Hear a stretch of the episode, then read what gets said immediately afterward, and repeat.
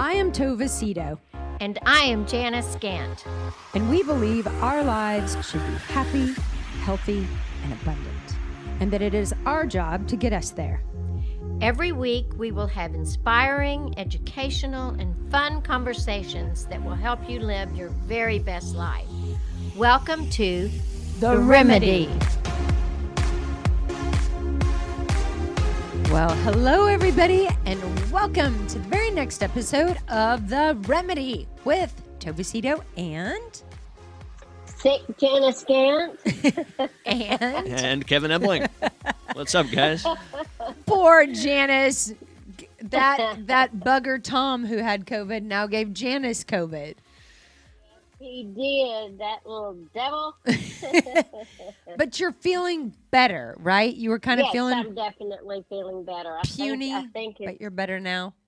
Yep, yeah, I really am. I really have not been just horribly sick, which is good. Yeah, So, um, yeah. I'm so glad. I mean, some people get really sick with it. Yeah, It's- I know. I really do think that because I had all of those boosters, and uh, I mean, I've had every one possibly that I could have. I think it really does kind of make it, the case less severe. Yeah, So yeah. I'm glad I did it. Yeah, it might not mean you don't get it, but you're you're probably going to plow through it quicker than most. Uh-huh. Uh-huh. Yeah. Yep.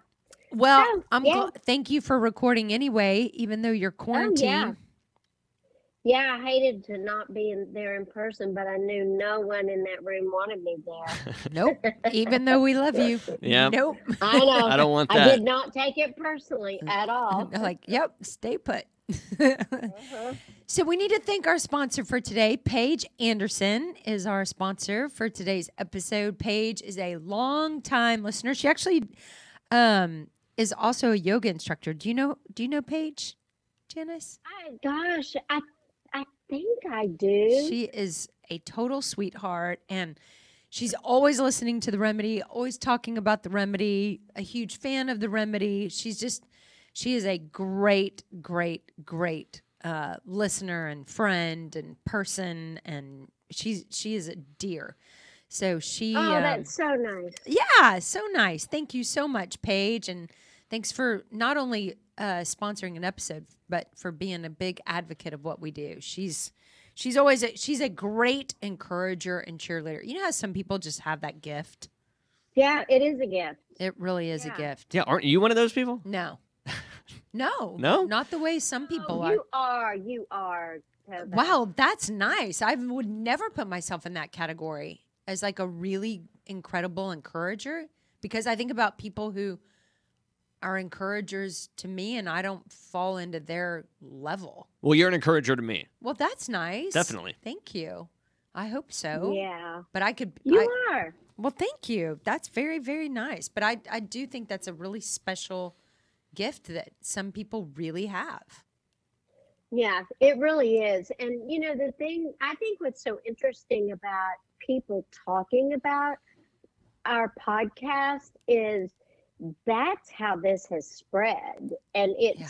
kind of humbling to think that we have as many listens per month as we do and it's it's simply word of mouth. Yeah, it really is just word of mouth. In fact, a, a guy, a precious guy that I, I've been meeting with lately, it's a, from a work standpoint. Not, don't worry, Craig. he, um, he's, I, somebody told him about the remedy, and he was like, uh, so after like a couple of sessions, he was like, "Oh my god, I can't tell you." how much I love the remedy. I'm talking about it all the time. I'm telling anybody who will listen, the grocery store, people at work, like what an amazing podcast this is. I was like, that is so nice. He was like, it's free counseling. And I was like, it actually is free It is. counseling. Yeah. For me. Yeah. oh, Janice, before we get on, Kevin Kevin warned me that he says he's not speaking today because of how much he spoke For last week. oversharing last week. You did not overshare. It was great. That's exactly what I said. Almost oh my verbatim. gosh. That was a hard one to go back and listen to. It was great. Well, after you listened to it, did you think that you well, first of all, you you have a really good radio voice, For sure. and uh, you don't sound like you're from Lubbock. and um, but you, it was.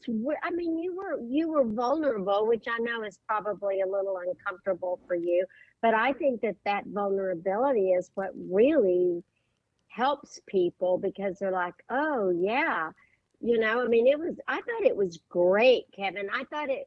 And I think that it's a manly man that Yeah. can That's be vulnerable like that and Yeah, why not doesn't act feel like like they always have everything together every minute of the day. So I think that is really, I mean, I think that that's a gift. I do And too. I thought it was really good. I do I too. really did. Well, You I got valuable guidance from both you guys, so thank you very much for that. Well, you know what, Kev? Oh, I good. do think that the tide is turning on men having feelings. You know, I think that, well, I think it's been turning, but I think for so long, m- you know, me, men did not have feelings. You were a man if you didn't have feelings. Having a feeling Mhm. meant you were wimpy or Mhm. a wussy, or Absolutely. weak.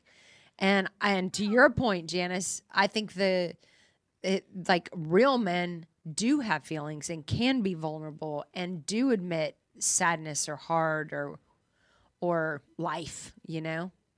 The thing is, everybody has feelings. Yeah. They, men have feelings. Of course. They just don't talk about their feelings. You know, Terrence Real, one of my mentors that Mm. was just really he's such a great therapist and has written several books and the first book was I don't want to talk about it and it's about male overt and covert depression which is which is due to the fact that men don't talk about their feelings Mhm. but they have them they just don't acknowledge them you know you never see a bunch of football players in the huddle saying gosh aren't you scared to go out there and try to catch that pass Right. You know Right. so so yeah so you talking about it kevin not only is that really helpful to you because what you what you feel you can heal and so being able to talk about those feelings puts you in a position to get through them and not we don't get over them we just get through them and so that's really that's really good that you did that yeah, I agree. And it is kind of an antiquated mindset, the whole men aren't supposed Oh, to have feelings. So, you know, it's it's really is, but it's so hard to avoid. You know, it's just one of those things that's sort of Well, if you grew up with that in kind men, of, you know? of course, if you grew up in that kind of environment where, I mean, I remember my dad saying to my brother, "Are you a man or a mouse?" And I was like, "What the hell does that mean?" yeah you know, if he was crying about something or upset Yeah. about something, he was like, "Are you a man or a mouse?" I'd be like, "That's just mean." that is, yeah. like, uh, That's know, very belittling. Yeah, it was very belittling, and I. But I have very vivid memories of my dad saying that to my brother, and I was like, that, "That's bullshit." Yeah. Is what that is, Yeah. you know. And I remember all of my uncles saying, you know, if, if any of my, so there were 19 of we grandchildren and there were quite a few boys and, and my uncles would say if the guys got sad or anything or cried or anything, they'd just call them a sissy, you know, and that was the term that somebody, that if the guy had feelings, they were a sissy or they talked about it. And it's just really a very sick mentality because men need to feel like just every bit as much as women, maybe more so because it's so strange for them. And if they hold that in, then they're gonna, you know, they can get really sick yeah, and they well, can have heart heart issues. Yep, or cancer. I mean, Mm. it's just yeah, that's why people get sick because they're holding all that shit in. Yeah. Yeah. Okay, so speaking of feelings, um, Mhm. I thought I don't think we've ever. I mean, I know we've talked about grief here and like grieving, but I don't know that we had ever um, talked about the five stages of grief. And I kind of think that we did a long time ago. oh, did we? It may be one of the beginning, but I think we. sh- I, I, it's worth revisiting. yeah, yeah. It's good. Well, it's applicable, is what it is, because I don't think you can escape life without grieving something at some point, and and I, I think even if we've talked about it before or this is somewhat repetitive, I know that I mean, I go like I mean, there we've all I, I really don't think do you think you can escape life without grief? No. I don't either. Oh no, no. Yeah.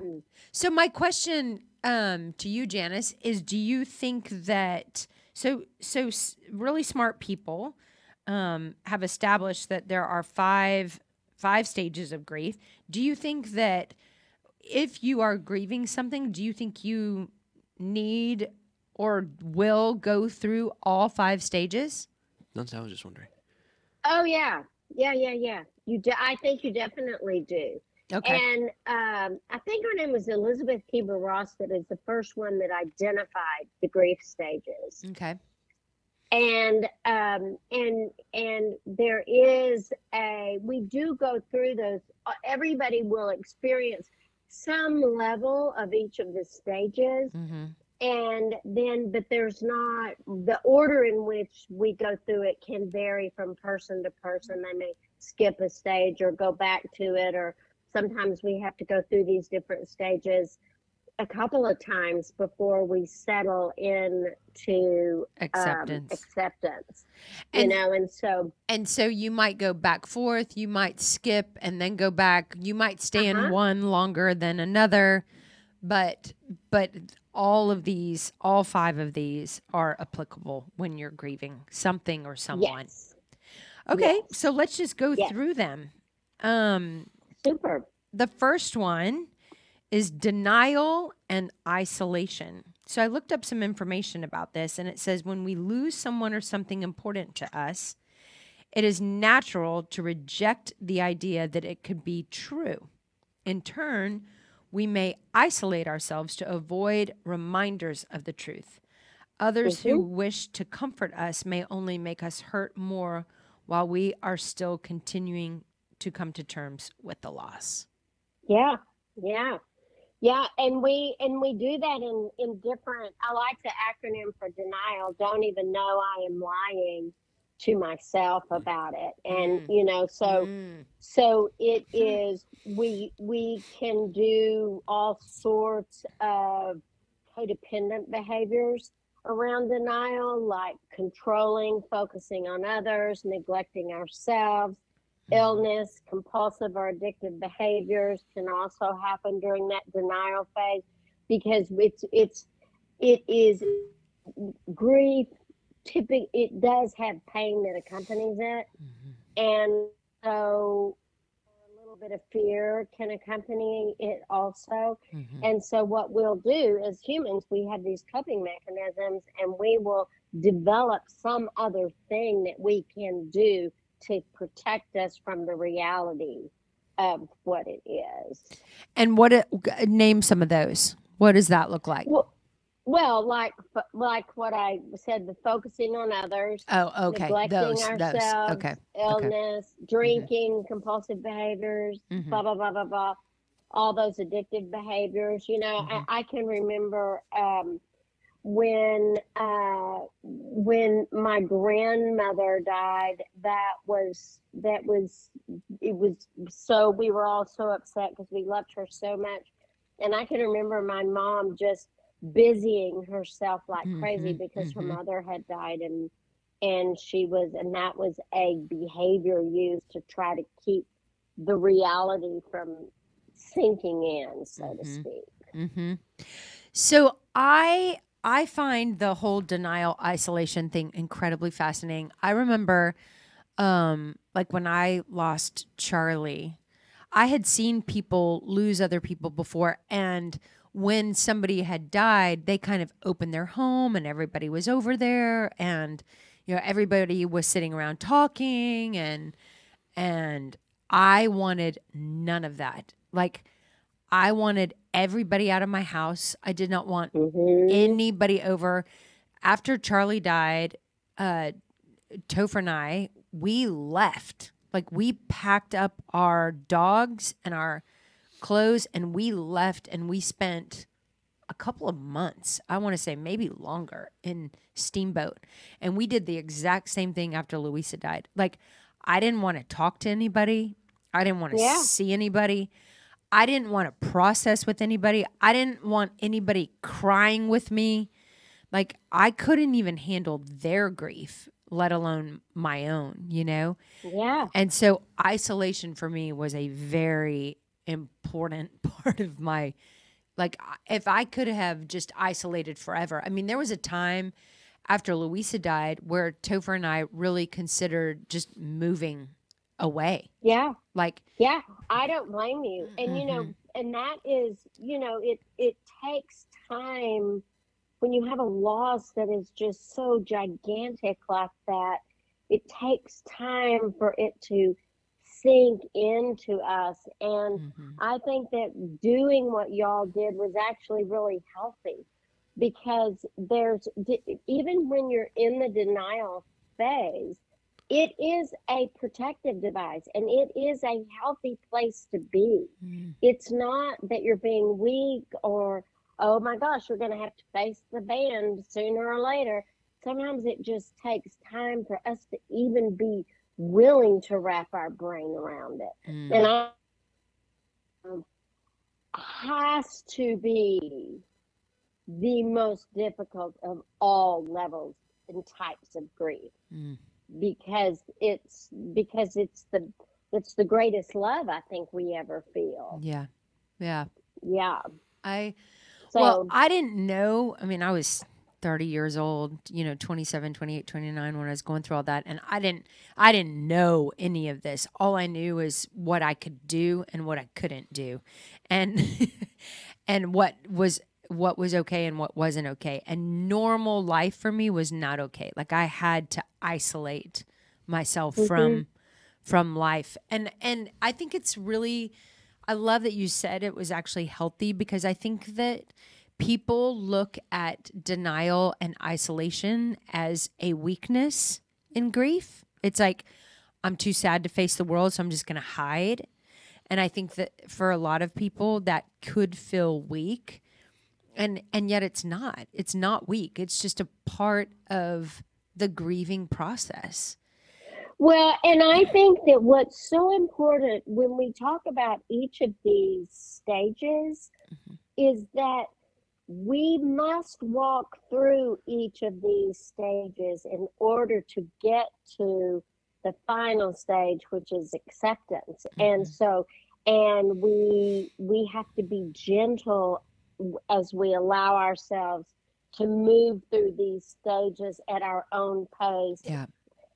and and being able to you know when the stage i like thinking about it like if you're walking through a forest and you start and you enter into the trees and all of that and then you just keep doing it slowly and steadily and to the best of your ability even if it's very slow and eventually you get to the end of, of the woods and then you're ready to move on to that that next phase. But it is it's an individual process for Mhm. sure, Tova. Mhm. And I think that you were not running away.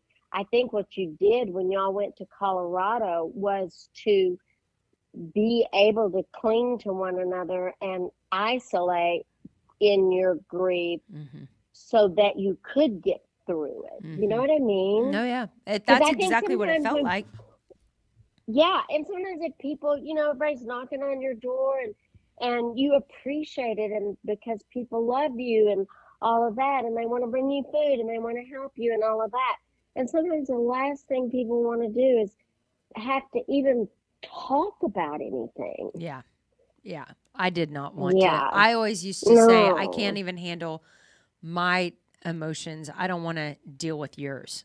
I mean, Yeah. just- no, that's true. you Tova. know, yeah. like people were crying about Charlie, and I was like, okay, I'm sorry you're sad about Charlie, but I did not have the capacity to deal with other people's sadness about it. It's like you got to do you, and I'm gonna go do me.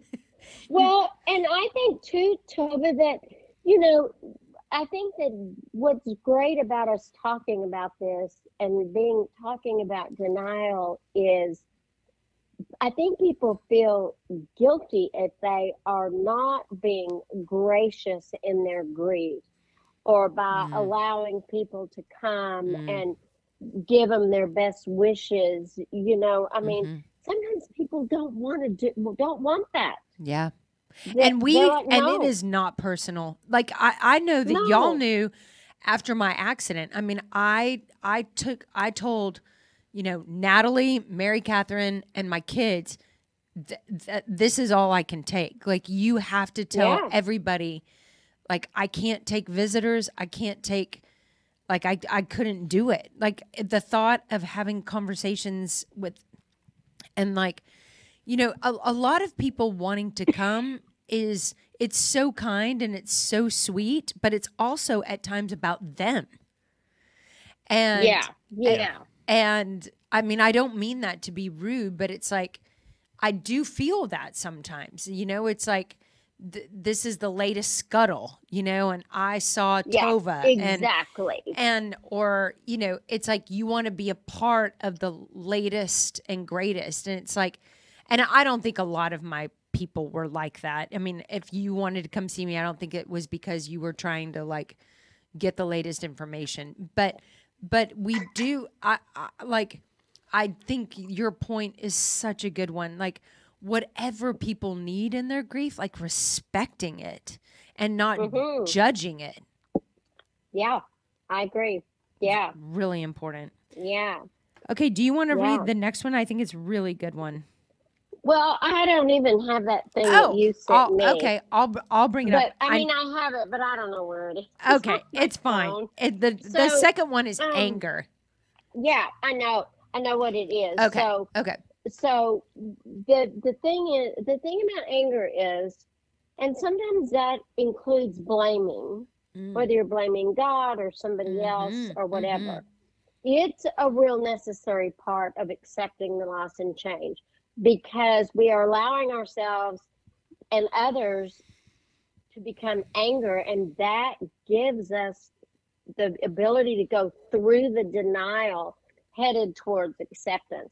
So if you vis- visualize grief as being a journey, then it's like you have to kind of go through that because mhm. the the as we come to terms with it, we may blame ourselves or God or other people, Mhm. but it it is okay to do that because that's anger Yeah. you know, if only I hadn't have done this, or maybe he, if he didn't do that, or why did God allow me to lose two children, or, or whatever. And it doesn't help, but we know that we are going to be able to use the blame as some in, a source of energy. Yeah. That's the thing about anger It's good. anger has energy. with Yeah, it. it does. It sure does. And so that is helpful in that you're able to take some of that deep sadness hmm and even part of the denial and allow it to come up and then smash it to the ground. Yeah. You know, I really anger. like that visual. This says we Yeah. might feel like something extremely unfair has happened to us and wonder what we did to deserve it.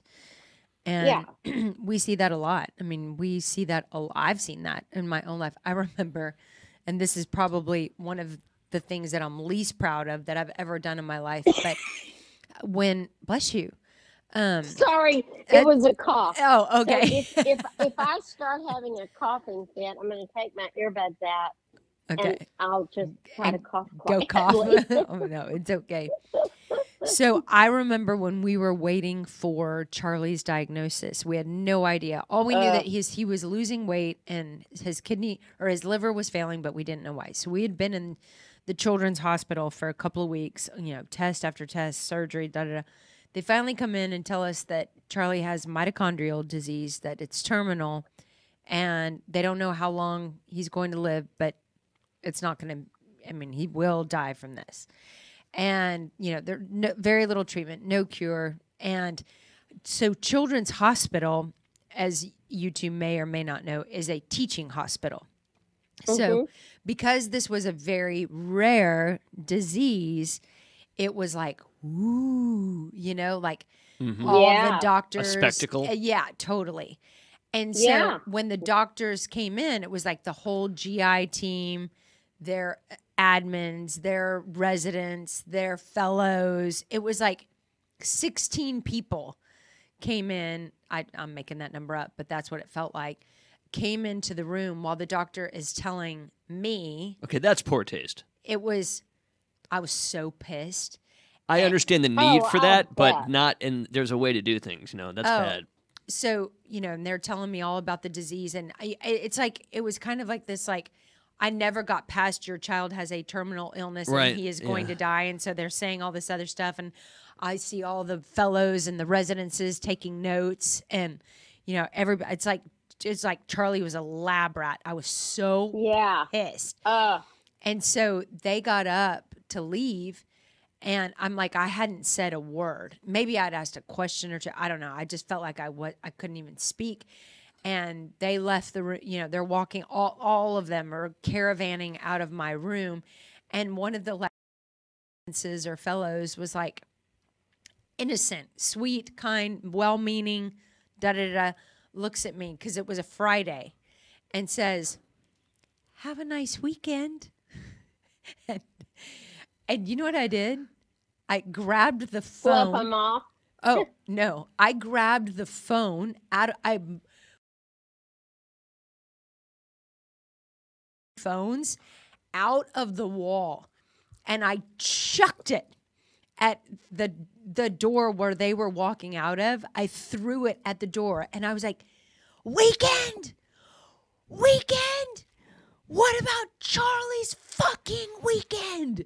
And Oh. I was so pissed and I like sat down with Charlie and I was bawling my eyes out and I like it was like every it was like it was just this. It was anger. It was like fuck off everybody you know? Like how could you tell me to have a good weekend? How could you give me this diagnosis? This like blaming everybody and this was this was a very common response of mine in grief was Well, anger. yeah, it's just yeah, it's part of it, and it and it is it's so important Mhm. because it's again, it's got energy with it, and it is going to push you to move on through into the next phase, so that you once you go through the grief process and you go through it many times sometimes Mhm. but it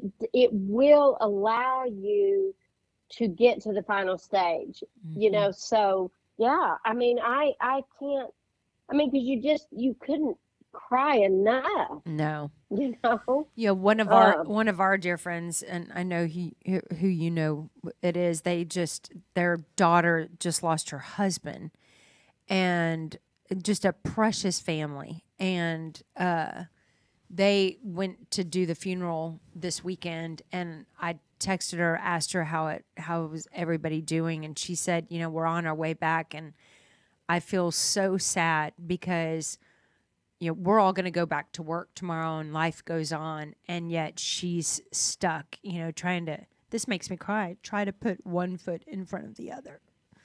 And Oh. it's uh, just broke my heart, you know, because I know that feeling of like, how could you be grocery shopping right now? How does everybody just go back to the office? Like, don't you know what happened? You know, it's Yeah. like you get mad that the world doesn't stop for your loss, for your grief.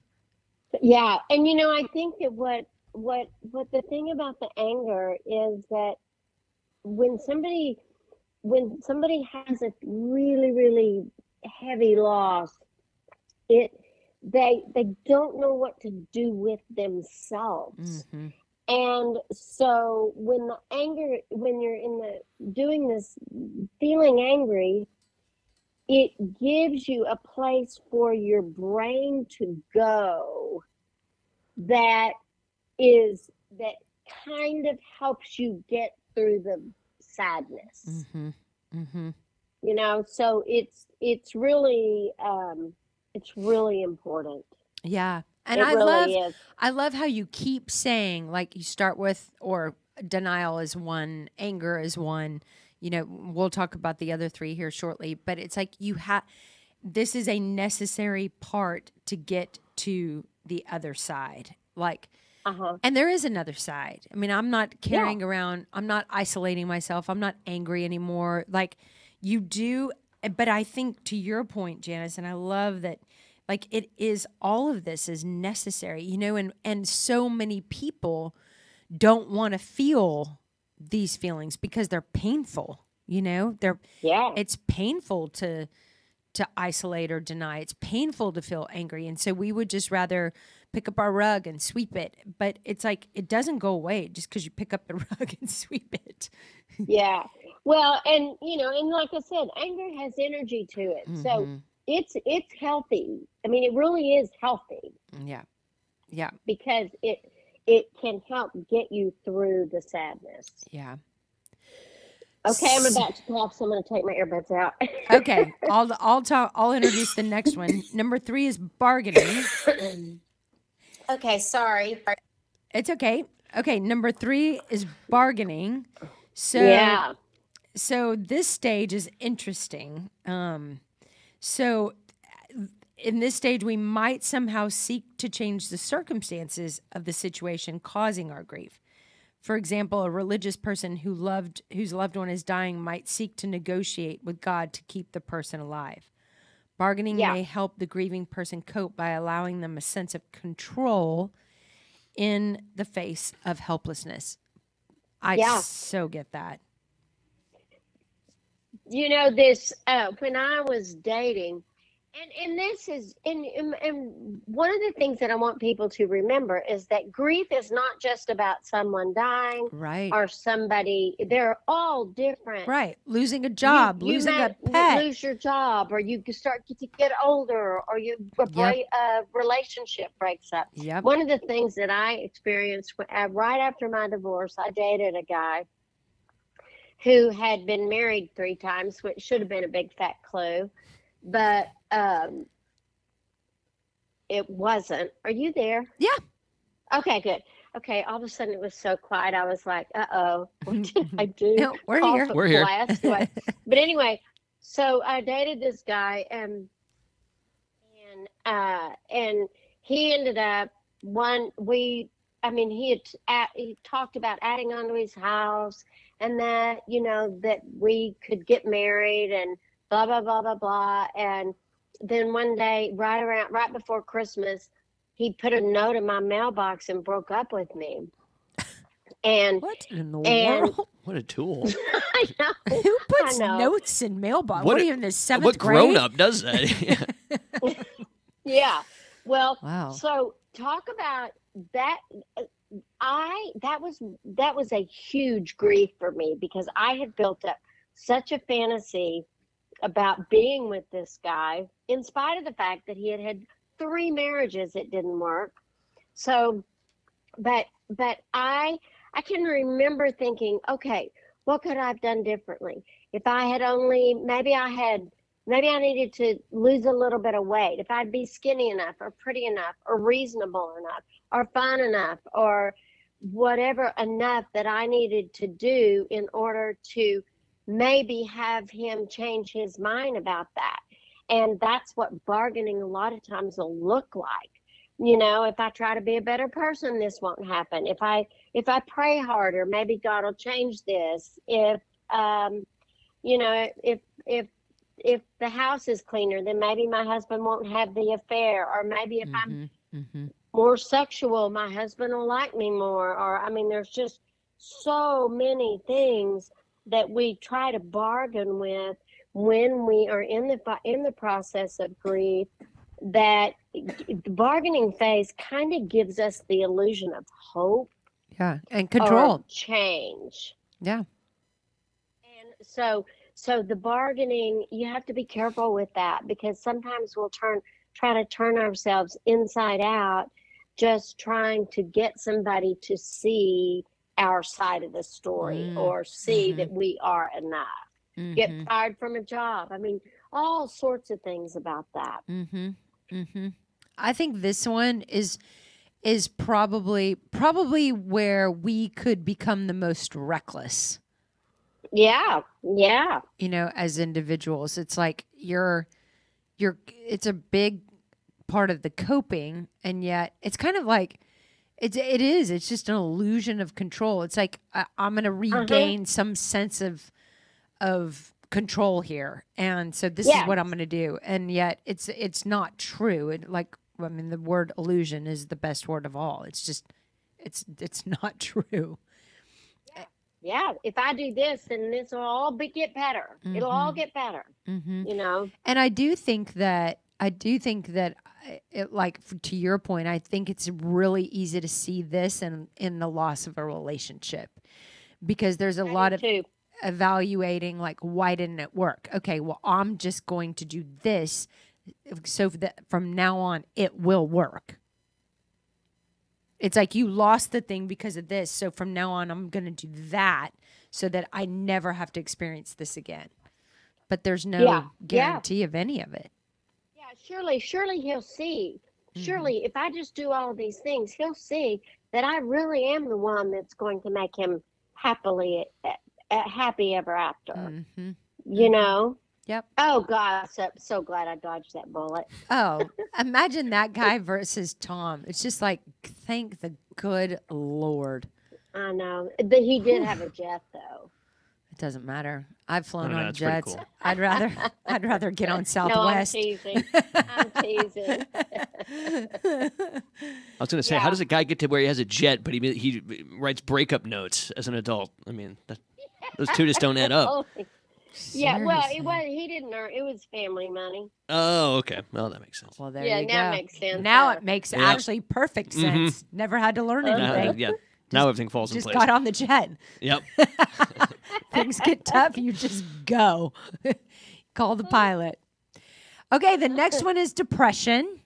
So this Yes. this one is necessary, of course. They're all necessary. This is the part where we feel the weight of the sadness over the loss. So this is when we feel down, we feel like we don't want to get out of bed, we feel hopeless. Um and You cry. Mhm. crying crying crying crying and Yeah. and you just can't see you can't see a day where you're getting out of it Did we lose Janice? janice I'm okay Oh, sorry. you, You faded out for a second. yeah second. you faded out i don't know if you said anything I didn't. I might have. I don't know. okay so uh, have you have you guys ex- ever experienced this depression from grief Well, I I think that it. I think that is really the most.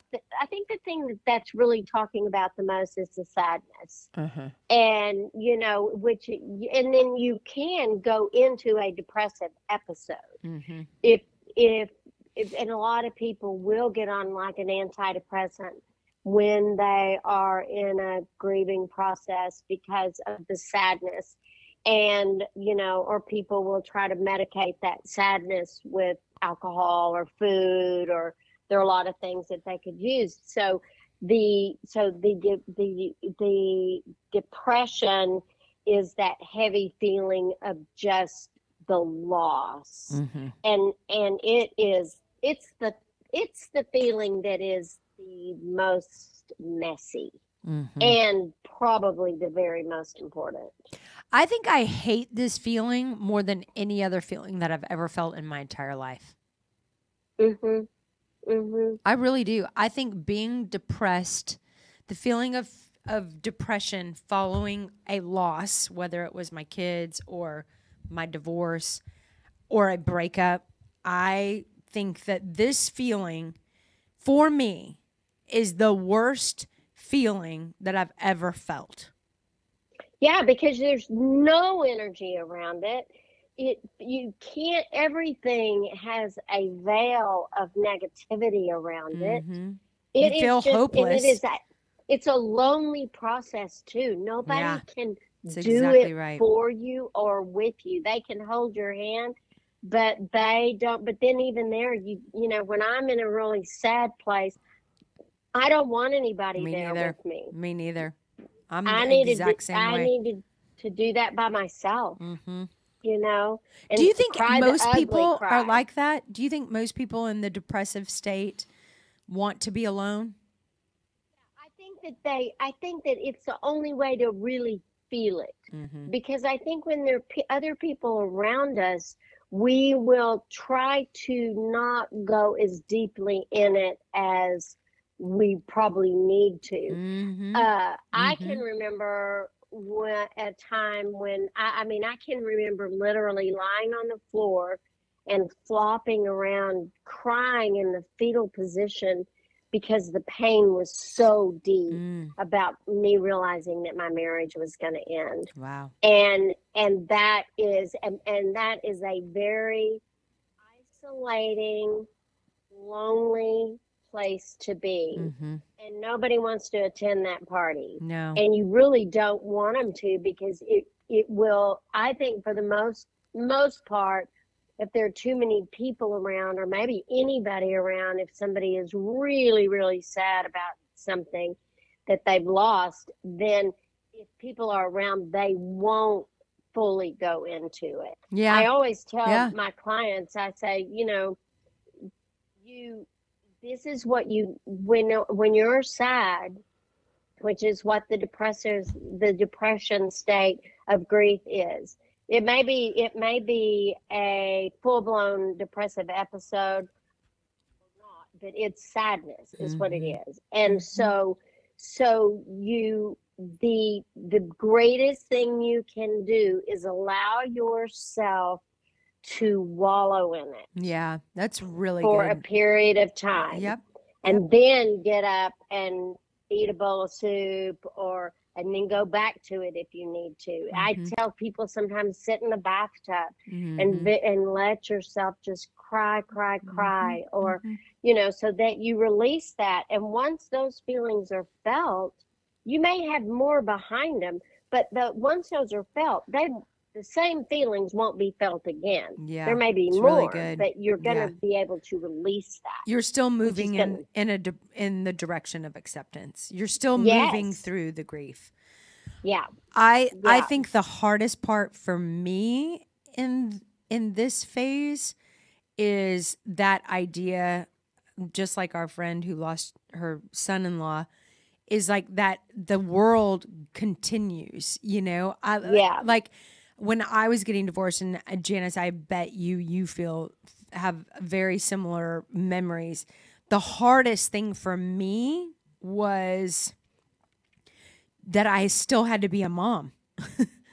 you know, Yeah. like like y- y- that okay, I was in this massively depressive state and yet I still had to pick George up from carpool and I still had to make dinner and there were expectations, you know, I had to go to Carter's soccer game and it was like that was the last thing I wanted to do and felt like I had the energy to do and yet Yeah. you know the world the sun keeps coming up the world keeps turning. And that was very difficult difficult for me was to be in such a state of depression and yet i had to continue to put one foot in front of the other not it is it's not someplace you want to spend much time if you can help it. i remember cute little georgie he was probably in the fourth grade maybe yeah fourth grade i think he was in the fourth grade when i was getting divorced and i went to go pick him up from carpool and i felt like i had spent most of the day well i know that i had spent most of the de- day in a very depressive state and it felt like i'd spent a better part of the day crying and i looked like it. And but you know i slapped i put pig on a lipstick and went and picked him, him up from carpool. And from like yards away from like 50 yards away as he's walking to the car i can see his eyes looking at my eyes and he gets in the car mommy what's wrong? And i was like baby nothing's wrong. He's like no i can tell something's wrong what's wrong? You've been crying. And i was like dang like i thought i was trying so hard. You know i thought i was i thought i was working really hard to hide it. And I, I mean i just admitted it. Like i'm just really sad right now about dad and I. And, you know, I think that kind of just accepting that s- each stage as it is and like also acknowledging like this this is even though this feels really hopeless and really lonely and very isolating and angry and da da da like also acknowledging like this is getting me closer to acceptance. This is getting me Yeah. closer to to a place where I'm not going to feel these things like this anymore. Like this is a healing. This is a healing process. Yeah.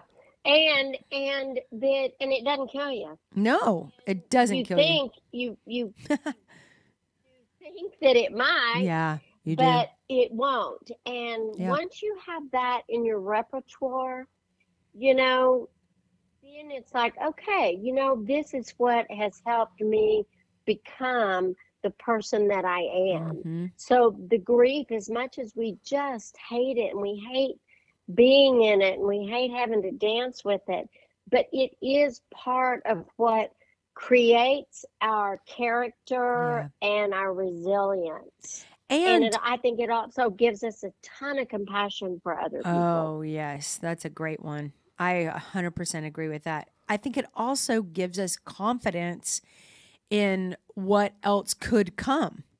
Like I I think that like it's kind of funny like when when I was in the hospital with, after my accident, the some psychologist came by and did some psych evaluation on me, whatever. And she was like, I mean, I'm sitting there with 15 broken bones. I'd just been hit by a truck, da da da. da. And she asked me, Did you ever think you were to die? And I looked at her and I go, No. Like, I didn't even hesitate. I was like, No. And she was like, You never thought you were to die? I was like, almost comical. Like, she was like, Are you kidding me? And I was like, No, never thought I was going to die. And I don't I'd never felt like I had that thought, but afterwards Craig Craig was like, "Wow, T, like you never I thought you were there was a chance you were going to die, Yeah. you know?" Yeah, well, I think we all did. Yeah. I'm sure the the guy who hit you did too. Yes, and uh, multiple people who witnessed Oh yeah, it yeah, yeah. thought I died. Mhm. You know, Field Scoville, my doctor, had s- was at the soccer field, and some woman who had driven by and saw me get hit. She said, "Oh my God, I just saw this woman die at Northwest Highway in Thackeray. She was hit by a truck, and it was me." But I, that, oh my God. I know, and that I'm telling you, people saying that freaked me out. Mhm. But I had never, I had never thought of that. And Craig and I talked about, like, I just, my mind. I think that after I lost my kids, it was like, I don't, I don't have a lot of fears, and I don't have a lot of worry, and I don't have a lot of like, how am I going to get through it? I just know I'm going to get through it. Like whatever Yeah, it is, yeah. you know? And I so I do think that there's like I I don't love grief, but I do think that when you get to the other side of it, there's this like new confidence in you. At least there was in me. It's like I did that, you know? Like I agree. That- I agree. Looking back on Yeah. any of those events, it's like, man, I survived that.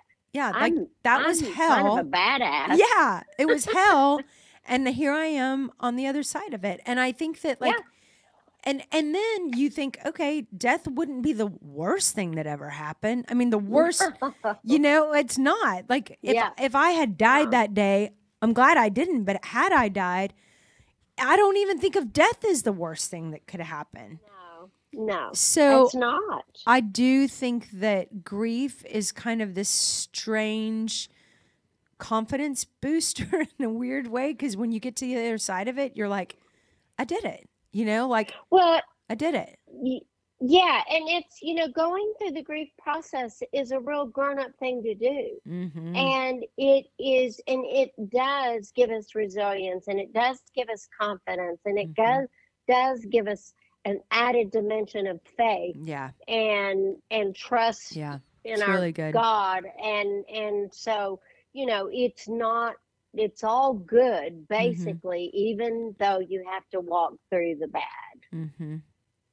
Good stuff. Okay, Yeah. now we're at ex- we finally reached acceptance. so talk And to us. Talk to us about well that. i was just going to say acceptance to me is that it is what it is mm-hmm. and then that's what acceptance means and i accept the good parts of it i accept the bad parts of it i realize that i am better for it Yeah. in a way. Yeah. I'm different for it. Mhm. And so so then you just you once you sit in that acceptance, then the event for Mhm. the most part it doesn't go away, but it loses a lot of its sting. Oh yeah. And it's energy. I mean, like you said, anger has a lot of energy.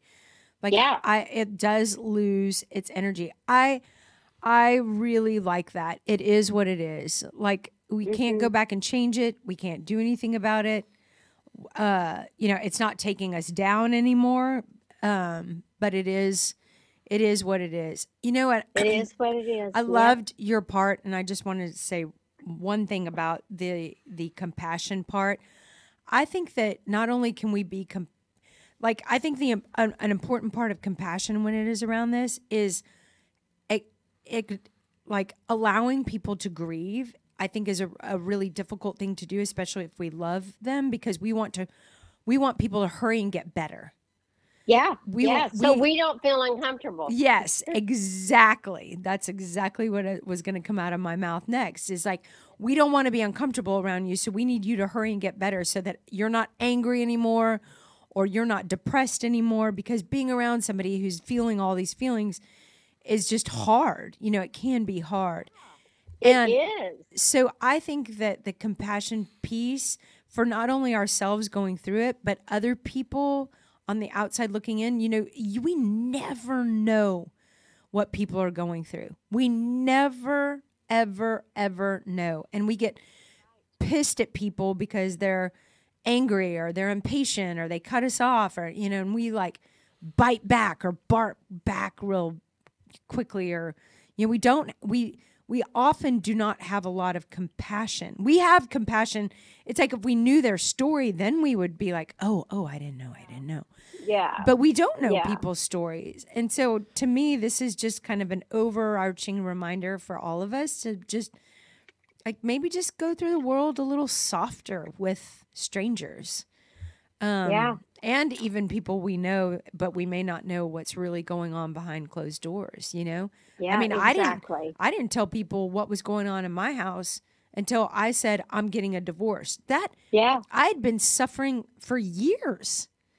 And, you know, and only you and like my two best friends knew. And Yeah. that's hard. And my brother, you know, it's just really hard. And so it's just, I think, I think for all of us dealing with grief for ourselves and others is the compassion is rem uh, or the remedy is compassion. Yeah. It is. It Mhm. really is. And compassion means with love. Mm, that's really good. Yep. Yep. Do all things in love. It's really the answer to it all, isn't it? Well, Janice, we hope you feel better. Feeling, I'm feeling, I'm feeling really fine. I mean, I'll be finished with this really soon. Yeah. well, and have an amazing vacay. Wow. Oh, thank you. Go have fun with your girls. Yeah, it's gonna be fun. Wow. I'm I'm happy for you that you get to go go play, especially after being cooped up for for so long. No, but you know what? I appreciate how responsible you are with not feeling well. It's it's nice for the rest of us. Oh well, it is just it is, you know, it's. It, it, I just did. You just do it because you defer, certainly don't want to have other people get it. No, no, not at all. so Not at all. yeah, Well, have an amazing Okay, trip. We hope all of you have an amazing week. Thanks so much for listening. bye.